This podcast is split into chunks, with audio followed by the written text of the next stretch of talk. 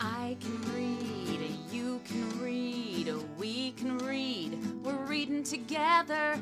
I married you, you married me. We got married, yeah, we married each other. Now we're reading books, talking in mics, discussing stuff with one another. We're a, a couple's book club. Hello, Hel- hello. hello, Hi. hi, Hey. hi. Exactly. Welcome to Couples Book Club. I'm Lauren. That's Isaac. Yes. Uh, we're married to each other, True. and we both read the same book, and we're going to talk about it. It's pretty much like a book club. It's a good rundown of the, the premise of this. Well, in case you're tuning in for the first time, first time listeners. in case you accidentally pressed play on something random on, um, you know, your podcast player, and you're just like, "What is this?" I just told you what it was, so How to experience literary magic.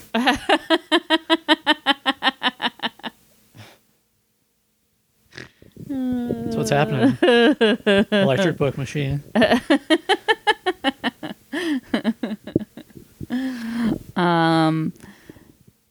yeah, it's been a while. Um, it's Been a while. thank you. Sarah. I was thinking Uh, about that. I was wait, waiting to crack that one out. Yeah, Can't do that dude's voice. Don't have the right number of and location of piercings, but sure. it's in there. Sure, sure, sure, sure, sure. I still have a head injury. In fact, I re injured it. I had to get an MRI. Guess what the MRI said?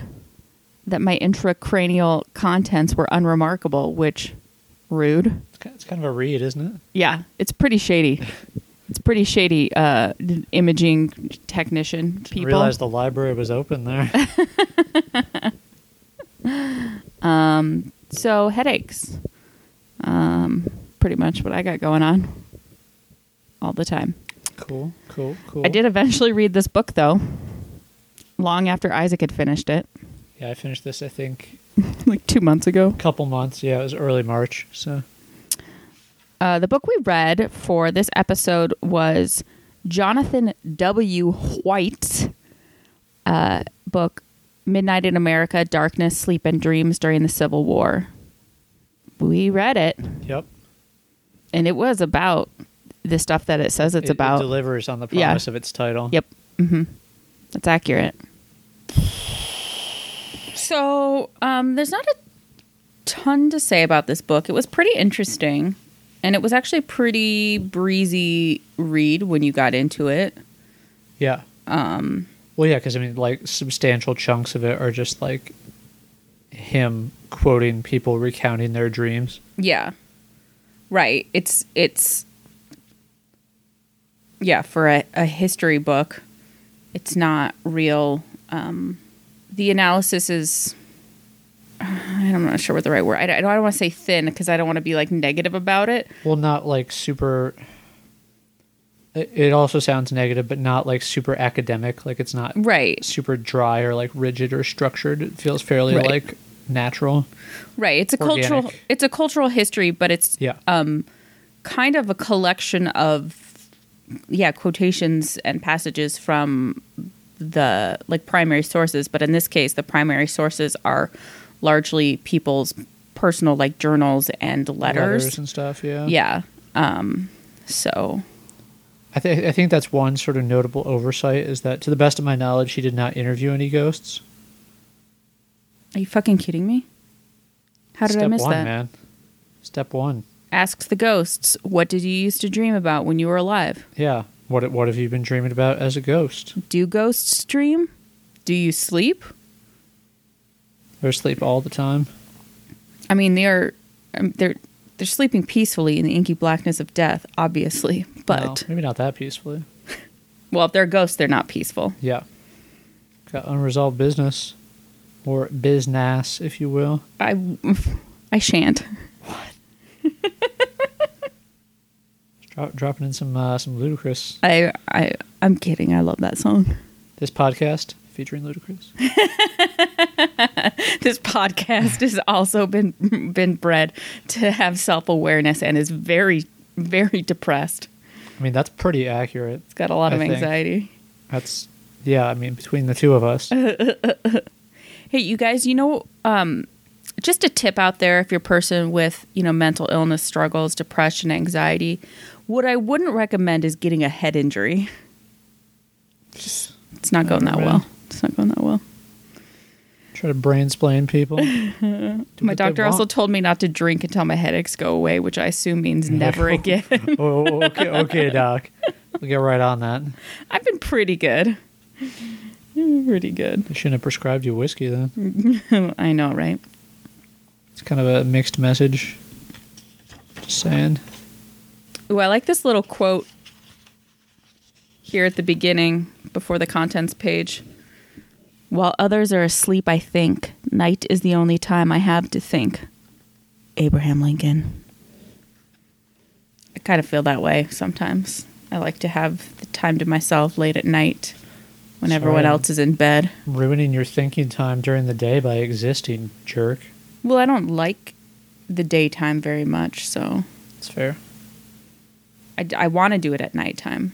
My uh, my undergrad roommate, the guy I lived with freshman sophomore year, I think was kind of like that Mm-hmm. because he would do his homework at just like weird hours. Like it'd be like three or four in the morning. He'd be like up working on something because it was quiet. I think. I never was one to really do work that late most of the time, unless I was staying up finishing a paper or something. But I just like, I don't know, there's something very like freeing and relaxing about like no one else being up. If I find it comforting, Yeah. and uh, I get like, well, I guess I don't really get irritated if someone else is up because if I'm tired enough to go to bed early, then something's going wrong. Probably have a head injury or something. Probably. It's like almost 10 p.m. and I'm drinking an energy drink, so life is working. About two thirds of one over the last like couple hours, but it's alright. I have to do like one thing in the morning and one thing in the afternoon, and otherwise just like grade a bunch of shit tomorrow. So Yeah, well, I've just taken the past couple days off of work um, for head injury resting purposes because doing data entry and staring at screens for hours is not great for it. So if I go in for a couple hours tomorrow and feel like garbage, um, I don't think it's going to be that big of a deal if I go home early. Well, I mean, you can ma- make an effort, see how you do, and then go from there. Suppose. I guess we could talk about the book. Yeah, I mean, we've already talked several times about the book in the midst of other other stuff. Um, I'm just gonna go. There's, there's. It's not that long of a. It's less than 200 pages. I'm just I- gonna tell you what the chapters are. I sort of wanted to look. I meant to look. I forgot to look to see if this was like a dissertation, because it reads a little bit like a dissertation in spots. Which is not a bad thing, just sort of in, in terms of structure and in, in terms of like relative brevity. It's in North Carolina. It seems like it could Press. Is there an author's? or like adapted from. Uh, I think on the on the book jacket, it's over there. Um, Does he look older? he's an associate professor of American Studies, okay. Where? Christopher Newport University. Do not know that. I don't know where that is. He doesn't. He's kind of balding, so it's hard to say, but he doesn't look very old. Yeah, could be, but It could be. I'm sure if I googled it, I could find out, but that's, that's a lot of work. seems like a lot of work. He looks nice, like a nice person. a nice history man. Yes. Let the nice history man tell you about dreams. Posing with a like a little st- Civil War statue. although that does make me think at least this is interesting i think of i took an online history class in grad school that was a 19th century history class that we had to do historiographies for there were like four of us or something and we all had to read each other's to give feedback and maybe there were only three of us basically there were two dudes who wrote historiographies about gettysburg and i was like That's fascinating. so cliche and boring. So fresh ground. Oh, I did mine on the Lizzie Borden case, Yeah, you did. which was really fascinating. But anyway, this book, um, I'll just give the chapter headings and then we can kind of go from there. Um, the first chapter is called The Soldier's Rest. Chapter two, The Soldier's Dream. Chapter three, Civilians' Dreams. Chapter four, African American Dreams. Chapter five, Dreams of the Dying. Chapter six, Dreams in Popular Culture. Chapter seven, Lincoln's Dreams of Death. And then there's a short epilogue. But Actually pronounced epilogy. are you sure? There's a lot of letters in there. I think it's pronounced Epilogue. Epilogy. It's like the things you burn. It's an epi- epilogoogly. Do you think I'm too stupid to know what an epilogoogly is? Trying to make an effigy joke, man. You're not picking it Oh, up. sorry. I always wanted to, to list my uh, occupation as effigist somewhere. Sometime. Oh, also, there's this uh, anecdote in the um, the preface about how uh, the I guess the tune of um, uh, "Battle Hymn of the Republic" is based on uh, the song John Brown's "Body." Yeah. Duh. I maybe knew that, but John Brown's a badass. he was a badass. Still is a badass. Should have interviewed his ghost. Haunting white nationalist right now. I mean, I don't want to cast aspersions, but I feel like he's not doing a great job. He's one dude.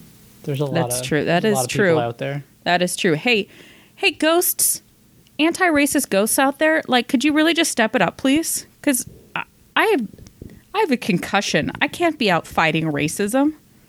Could you get, you guys get into the dreams of uh, Nazis and such, and fuck, make them scared. That's right. I'm participating in what is called call out culture. I've called out ghosts Hey, you did. for not stopping racism. It's pretty much their fault. Mm-hmm.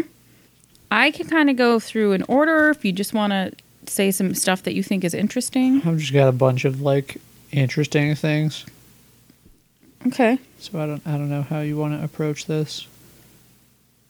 Sounds like you might have more structure or not. I don't know. I mean, I can go through in order and that will be by chapter. But I don't know that that helps you in any stuff. way. I just have stuff marked by page number. I don't have it by chapter break, so I don't know which stuff is which. Um, Probably not even all of this is interesting. Some of these chapters, I was just marking things to have marked something in that chapter. Pity marks. That's the worst. They're not pity marks as much as it's just like I find his arguments uncontroversial and a lot of the stuff was just like is this anecdote interesting or not Yeah, that's what that's what most of my notes are. I think. well i guess like we could start off in the preface he talks about like what dreams are or what we know about them like physiologically anyway he talks about rem sleep Yeah. Um, but they talk about how if you've been deprived of REM sleep, you can go directly into REM stage as soon as you drop off. Um, so people that can be a sleep disorder thing, um, stress, um, and I'm on preface page twenty one. It says, however, it is likely that Civil War soldiers experienced dreams early in their sleep precisely because of how tired and stressed they were.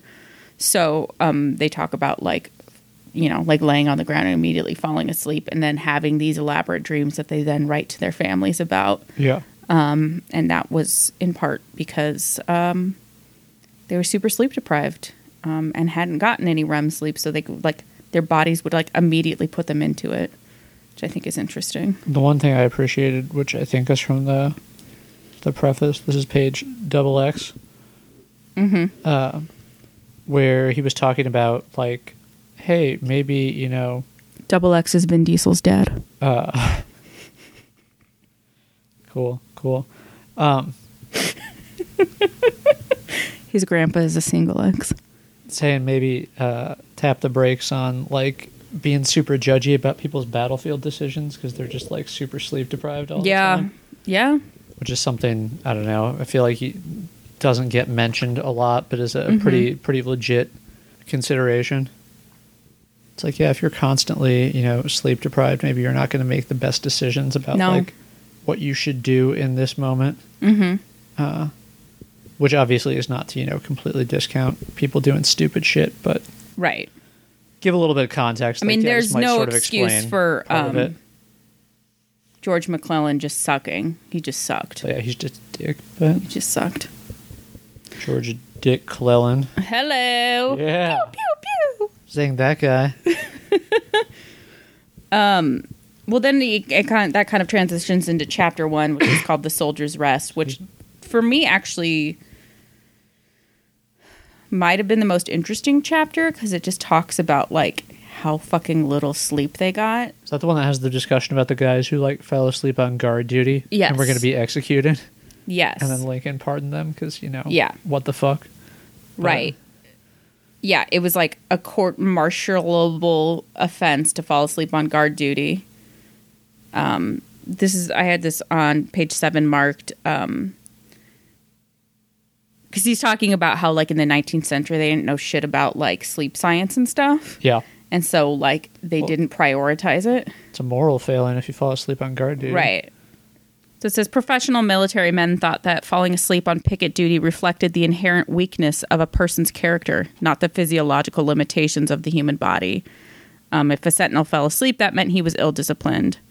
I believe by the end we find out that no soldier during the Civil War, in the Union Army anyway, was Yeah. ever executed for falling asleep on guard duty because Lincoln pardoned them all. Um, because also, like, I understand that you need people to be fucking alert and shit. People don't fall asleep just to be jerks. They're just super duper tired. Even if knowing that you might hang for it um, can't, can't keep you awake, then I think that means you're pretty fucking tired. Yeah. Yeah, just a lot about like lack of sleep and how much um, they talked about how tired they were all the, all the time in their diaries and in their letters home and stuff. Um, because they were. Um, the next chapter is about the soldier's dream, which is kind of this. Um, it becomes kind of like a cliche. It's like a, a cultural motif. Like there are all sorts of like paintings and postcards and shit of the soldier's dream of home, basically Yeah. there's a, an iconic image that has been copied over and over again. There's a bunch of examples in here where it's just like the soldier asleep on the ground by the fire and the tents, and then you know, bubble in the sky of you know him running into the arms of his wife and children and blah blah blah. Gross.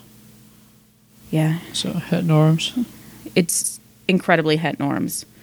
None of those soldiers were dreaming of running to the arms of their husbands. They didn't have to. Their husbands were in camp with them. Oh, ho! that's true. They did snuggle up together. Yep. because um, they're fucking cold and had like one blanket between three people and shit. Yep. Uh, I think both of these things are from that chapter. Mm-hmm. Um, first of all, the idea the idea of uh, dudes having wet dreams. And I have something marked that about would make that. you like unfit for service theoretically, Uh huh. and so dudes would just like fake it to try to get uh, kicked out. Yeah. which uh, I, I that strikes me as something that would be you know well a not really something you can control Sure. if it's a like legit wet dream situation Right. uh, and b i feel like there's enough of that going on that if you like tried to kick out everyone who either had a wet dream or was just like jerking off recreationally Right. uh, you would have no one left Um. Yeah. On thirty four, they talk about uh. Some people really believed that this was like a disability they had, like kind of, like having wet dreams all the time. But other people realized they could fake it by, you know, jerking off to get out of service. And um, it says uh, one team of army surgeons, for example, found that three out of four patients under their care who claimed to suffer from quote spermatorrhea had actually produced quote manufactured evidence of the disorder. so they're just like, hey, look at my sperms. I I can't be I can't army anymore because of the spermies. I like that as a uh, masturbation euphemism to say you're uh, manufacturing evidence oh shit, my spermatorrhea just uh, is out of control. Exactly. yep. Uh, so that one, and then I think it's in that chapter, uh, the dream that dude has where he uh, swallows a bunch of kernels, and then they uh, hack their way out of his leg. Yeah, that's the other thing I have marked. Is pretty. That might be my favorite dream in the book. I think. It's definitely the best one. Here, I'll read it. This is Lieutenant Colonel James O. Churchill was recovering in a hospital in St. Louis in 1862. He wrote to his parents about some crazy dreams he was having. He said, quote, I would be in a battle and charged to the mouth of a cannon when it would fire and I would be blown to pieces. One night I dreamed that two officers came and sat by me. Their shoulders by their shoulder straps I saw they were colonels. I swallowed them both, and they passed down into my fractured leg, took out their swords, and commenced hewing their way out. And then it would wake him up and um, fuck up, and he'd like fuck up his unset broken leg again. But I imagine that the leg thing is probably why he was having dreams about people trying to hack their way out. Yeah. Yeah. Well, it probably felt like someone was hacking their way out. Also, it's hardcore. That's like um that reminds me of something that would have been in uh Master and Margarita Yeah. or like a Gogol book or something. I could see Some that. weird like Russian thing. No giant cats in this book, unfortunately. Bullshit. Yeah, so a lot of the dreams the soldiers had are just boring like, "Oh, I miss you, wife." Psst. Um and there's a lot of that. But on 45, I like this um mm, eh, dude from Virginia. He was keeping a dream journal for a while, which I guess back in the day people thought it was interesting to talk about dreams, so they did it all the time. Well, I mean, no TV. What That's true. do? That's true. Um, but this is my favorite. In one dream, he he dreamed his sister didn't want to kiss him because he had a big mustache. Classic stash dream. Just amused me, basically. Um, I don't know. you- Uh, civilians' dreams. You got anything about that? Uh, what does that go up to? My next note's on 73. Yeah, that's part of that chapter. Uh, Goes up to page eighty. I think this was about um, like former slaveholders or slave ho- holders who were soon to be former slaveholders. Sure. having these like paternalistic dreams of concern about like what's going to happen to their slaves once they're freed. And uh, in their dreams, I'm their I'm rolling my are, like, eyes. grateful and uh, you know want to come back to them and stay with them. Gross. uh, and uh, it seemed pretty pretty uh, a little bit delusional, maybe. but in terms of how that's actually going to play out, like, well, maybe, yeah, some of them might stay there because they don't know what else to do. maybe do. your slaves like you. Maybe your slaves are just waiting to chop off your head, which I feel like is probably what I would have wanted to do in that situation. But you know, I, I do think there's a decent amount of like Stockholm syndrome stuff that happens though, yeah, I mean, Just I suppose to- if you're born into that, you're raised in that situation. But just to be able to like cope yeah, and survive.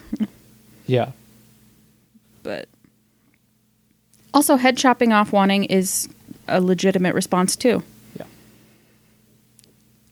Fuck those guys. Um. Yeah, this chapter is just a lot about like people's wives writing letters and being like, "I miss you." Dumb. Um. Why don't you join the army, wife? Right? On 59, it talks about, it says Union military authorities would confiscate dispiriting letters from home before they could reach their intended recipients so that it wouldn't be too much of a downer. Like, our soldiers can't soldier if you're. Going to be a bummer. Nancy. Seriously? Fucking Nance. This is a weird little anecdote. 172. One night, a North Carolina, Carolina attorney dreamed that he was deaf when the Yankees reached his home. Apparently, thought it was a good idea for when the Union soldiers finally did arrive sometime later. He quote played deaf so he wouldn't have to talk to them. Which, like, honestly, a kind of respect. Yeah. I don't know. Did you have anything on African American dreams? Uh, the only thing I have, I think this is 94, so that's within that chapter. Mm-hmm. Um, and this isn't unique to this particular book, uh, but I always find it really kind of weird when uh, other authors, or I guess it's primary source material Yeah. that he's quoting, uh, tries to like write like uh, black vernacular English. Oh, yeah, that's so uncomfortable. Like I understand on one level you want to capture, you know, the way that people are actually speaking, Mm-hmm. uh, but it just looks really racist somehow. oh yeah, it looks racist as hell. Uh, Well, also, I mean, yeah, that was like writing in dialect, like that was the standard for so long, and a, they did that with a lot of the. um Was it like a WPA project during the Depression where they went and recorded like old slaves' stories and stuff? Like there were a bunch of those, right? Maybe, and I think that's where they've gotten some stuff, some of this stuff.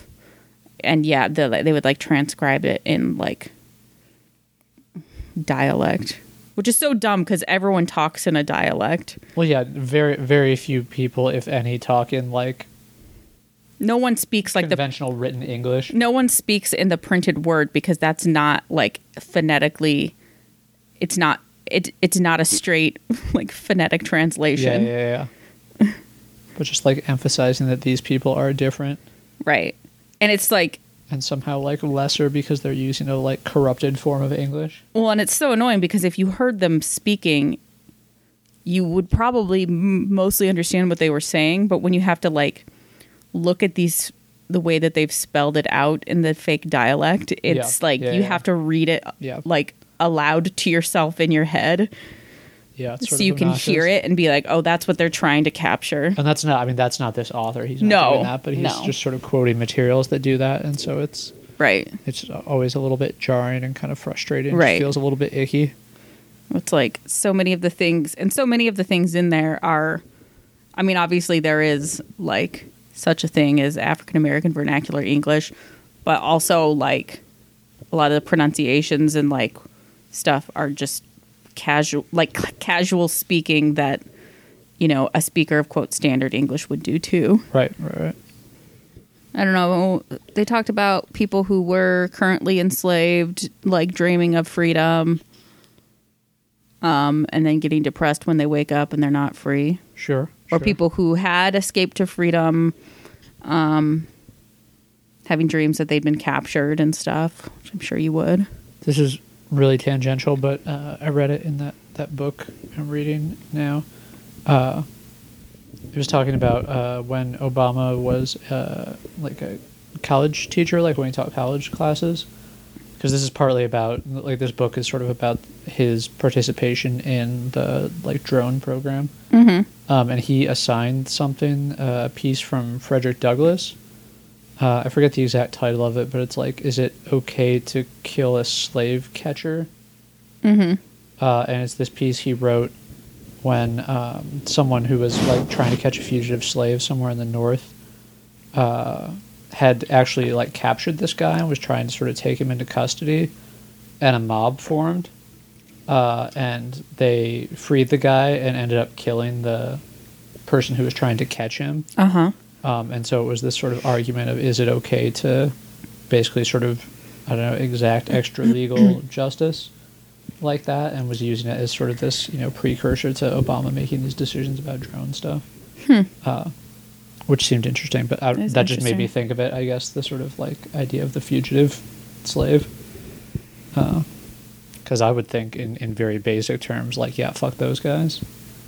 Yeah, I mean, generally you don't want vigilante mobs running around. Sure, sure, sure, sure. Um, but in that case, fuck that guy. Yeah. I just thought that was sort of interesting. Yeah. Uh, Interesting. That's, that's tangential, but so interesting.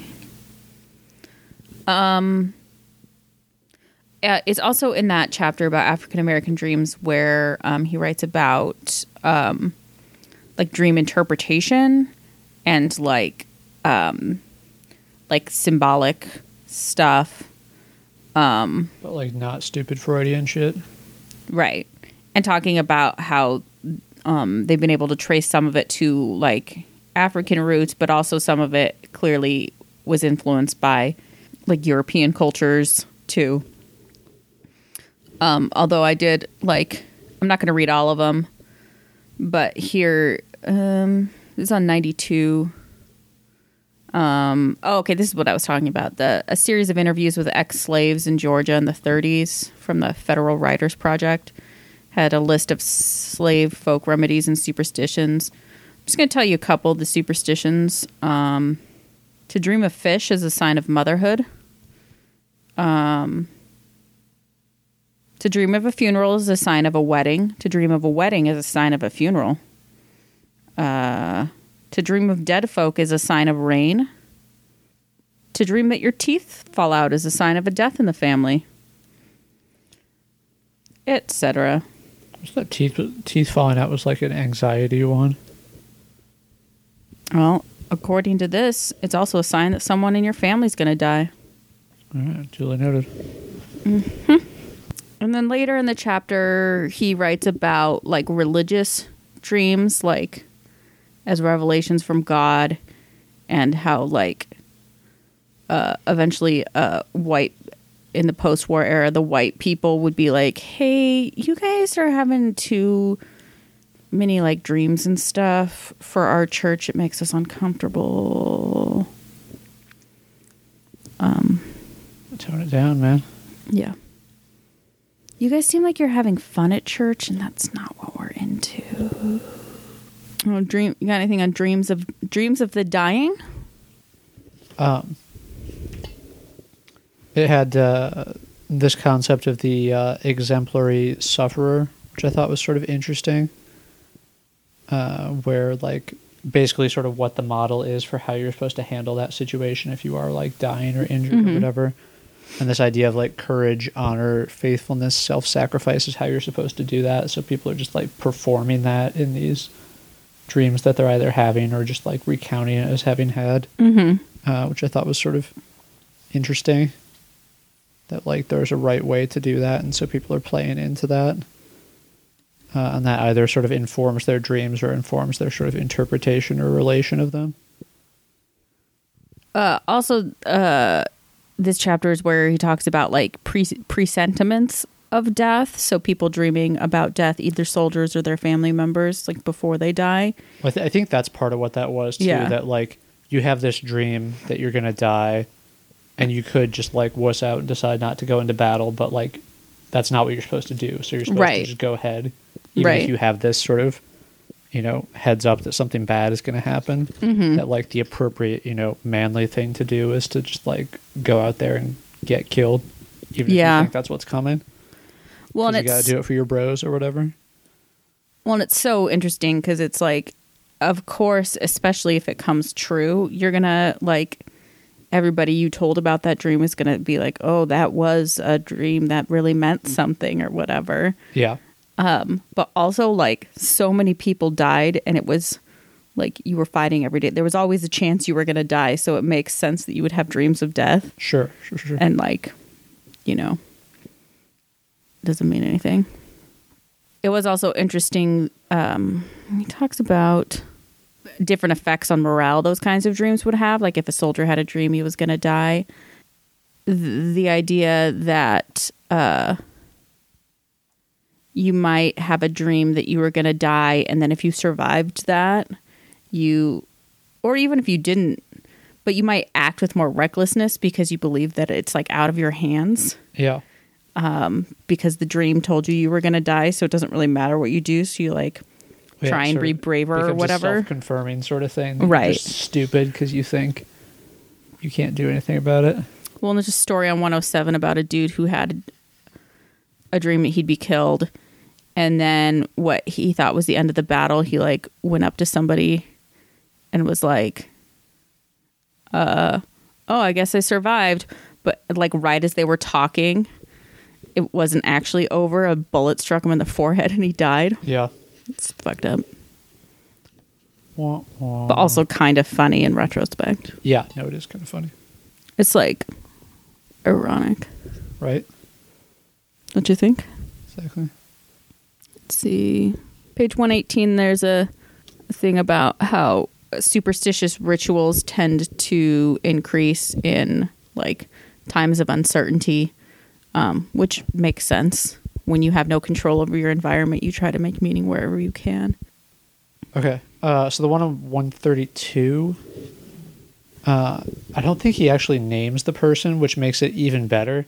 Oh this yeah. fairly extensive, like page long beatdown of uh, one modern scholar, Uh huh. where he just like completely destroys whoever this person's perspective is Yes. on something. Uh huh.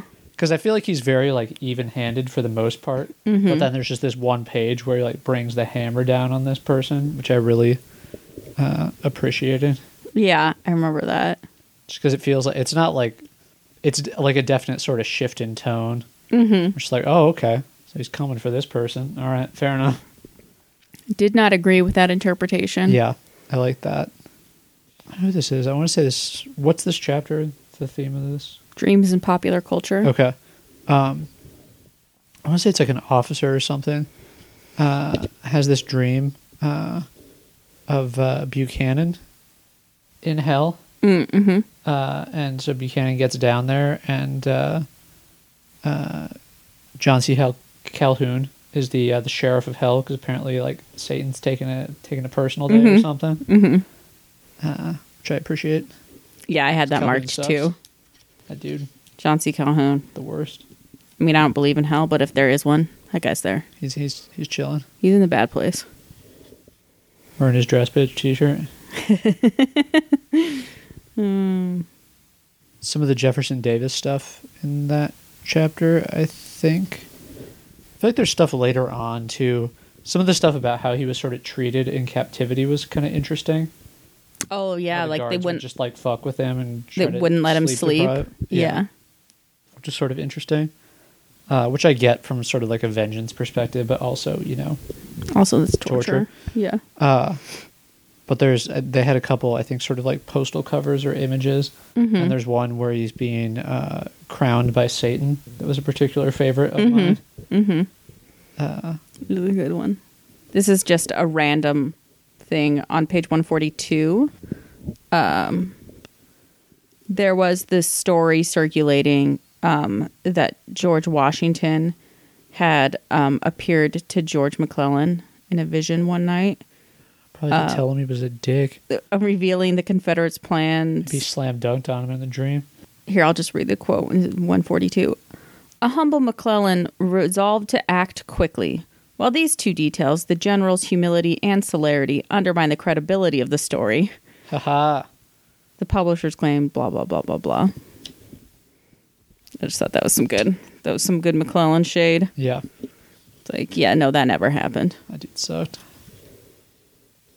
Probably continues to suck in whatever afterlife he may or may not be in. Mm-hmm. And then this chapter also has like a bunch of like postcards and like political cartoons. And I think my favorite is one called um, Columbia's Nightmare. And so, like, the figure of Columbia, the woman, Yeah. and this like crazy looking uh, Jefferson Davis is like sitting on her like an imp. He's got crazy hair. Oh yeah. Yeah, the the depictions of Jefferson Davis are fun just in general. Pretty sweet. About this dude sucking pretty hard. Which I mean, from what I know of him, accurate. Yeah. So there's all sorts of stories, and that I've I've read them too about like Lincoln having all these prophetic dreams about his own death and his own assassination. Um, but this chapter is largely like that was probably mostly bullshit, Yeah. made up afterwards. Yeah. Um. Well, they, he did a good job of breaking down. Was it like one of Lincoln's like aides or something, mm-hmm. who had a story that changed over time Yes. and was maybe even sort of like made up after the fact, Yeah. which I thought was sort of interesting. Well, yeah, because like the day or the day, either the day of or the day before he was assassinated, he came to his. He had like a cabinet meeting. Was like, I had this weird dream, and it, um, but it wasn't like a dream of his death specifically. And then it kind of morphed into like a prophetic dream kind of thing. And then like depending on who was writing about it and when, it was like different people claimed to have been there and that he said different things and blah blah blah. Although him having a dream about himself being assassinated, like it's not like it was unknown that people wanted him dead. like Yeah, yeah, yeah. there was a war. right. I mean, obviously, it wasn't just about him, but I'm like, not a popular dude. no, no. Oh, I, this story about his dream has appeared in a ton of places. Oh, of a, the, a White House funeral dream, which I've read places before. That he went downstairs. He that supposedly he had this dream. He went downstairs in the White House and there was a funeral, and he asked like, "Oh, whose funeral is this?" And someone's like, "The president's dead." But it's probably it's bullshit. And so he talks about all the different like books that have repeated this story and TV shows, including Touched by an Angel. And uh let's see, on 162 it says the dream appears finally the dream appears in presidential trivia books and is a staple in the cottage industry of books about spiritualism, the paranormal, and dream interpretation, even appearing in a 1965 Nigerian dream manual, which is random Yeah. Yeah it's just um yeah the whole chapter is just about how it's like there's all this myth making in the aftermath of his assassination where um some stories are probably made up whole cloth and other ones are like distorted. And over time and people tell their kids and their grandkids or it gets printed in one place so people print it like it's the truth. Um yeah. That's all i have to say about that. On 176 um so um oh he talks about how much harder it is to find um descriptions of dreams um after the war you know like ha- trying to study like um you know dreams and PTSD among veterans or anything like that is really difficult Because it didn't exist. you're right it didn't. But uh what's our author? White? Oh but white is saying like that makes sense though because once the war ended like the soldiers weren't writing to their loved ones anymore so instead they just talked to them in person about their dreams like Yeah.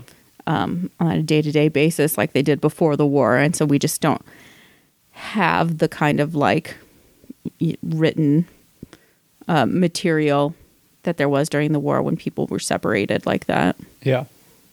because he does um argue and i think effectively that that was a way for people to stay close to each other was to to do something as every day as talk about their dreams and they clearly thought that they were important and meaningful and um yes Uh, the only other thing I have in the uh, epilogue is uh, there was a dream of a dude who uh, had something amputated. I want to say like a hand or part of an arm or something. uh-huh Uh, but in his in his dreams, he had the the whole limb. Oh and yeah use the rest of it. I thought that was sort of Mhm. interesting. The like phantom limb kind of thing. That uh, I don't know. His brain still remembers it being there and still acts as if it's there. yeah kind of, which was sort of interesting. Phantom limb stuff is sort of fascinating. It is really fascinating. Uh, Yeah. I thought that was sort of cool. yeah that he never yeah he never dreamed of himself without the Yeah, that The hand or the arm or whatever it was. his uh, intact limb Mm-hmm. originally. Thought that was sort of cool, but that's it. That's what I got. that, that's pretty much what i got too All right. Yeah, I mean, I think it's it's an interesting read if that sort of if you want to hear about like what people used to dream about during the Civil War. Yeah. It's intriguing. I thought that there would be more about like kind of what the first chapter or so was, which was about like actual sleeping and I guess Yeah. and how that affected dreams and stuff, but then it was just like here's a bunch of people's letters about their dreams to their wives and wives to their husbands. Yeah. And I was like, okay, it's kind of interesting. It's neither a you have to read this or a don't read this, but it's like it's it's interesting if that's interesting. something that if like if it sounds like it interests you, it probably will. Yeah. It's not gonna. It yeah, it's not like a a tome. So, yeah. Oh, we have uh, something that we are going to be doing um, in the future, uh, probably between uh, our our book club meetings here. Haven't managed to get it started yet. I'm just going to continue to blame my concussion for everything Sure. where we'll be watching um, movies that um, are either uh, based on some of the books we read or closely related to those books. And um, yeah, we're gonna watch them and talk about how shitty they are mostly. And those will be fun little in between episodes. I'm not gonna call them a mini episode because I don't know how long they're gonna be, but they might be. I mean, I would imagine if we're watching like a 90 minute film, there's probably going to be, I don't know, half hour of usable content there, but we'll see. Yeah, we'll see. Probably depends on the movie. Yeah. Um, but we will be reading. We'll be doing a, a trash slash hate read um, for our next book club meeting. Um, but hopefully before that, we'll get one of these movies in. Uh, we have a few lined up, whatever we can find for free on streaming or whatever. Other than that, um, you have any parting words for the people? No. Good. Isaac has no words for the people. Um, Guide themselves. I mean, if you think about it, all property is theft. So It's true. that's what I want you to meditate on for now. Um, if you want to get in touch with us, we have an email address, couplesbookclubcast at gmail.com. We have a website, couplesbookclub.blog, and also you can find us on Facebook. You can follow me on Twitter or um, Instagram at Dynalore Rexnut. And um, keep, keep it keep it re- real. See you on the flippity flop. Other 90s. other catchphrases. Cool. Cool. All right. Bye. Talk to you later. Bye. Bye.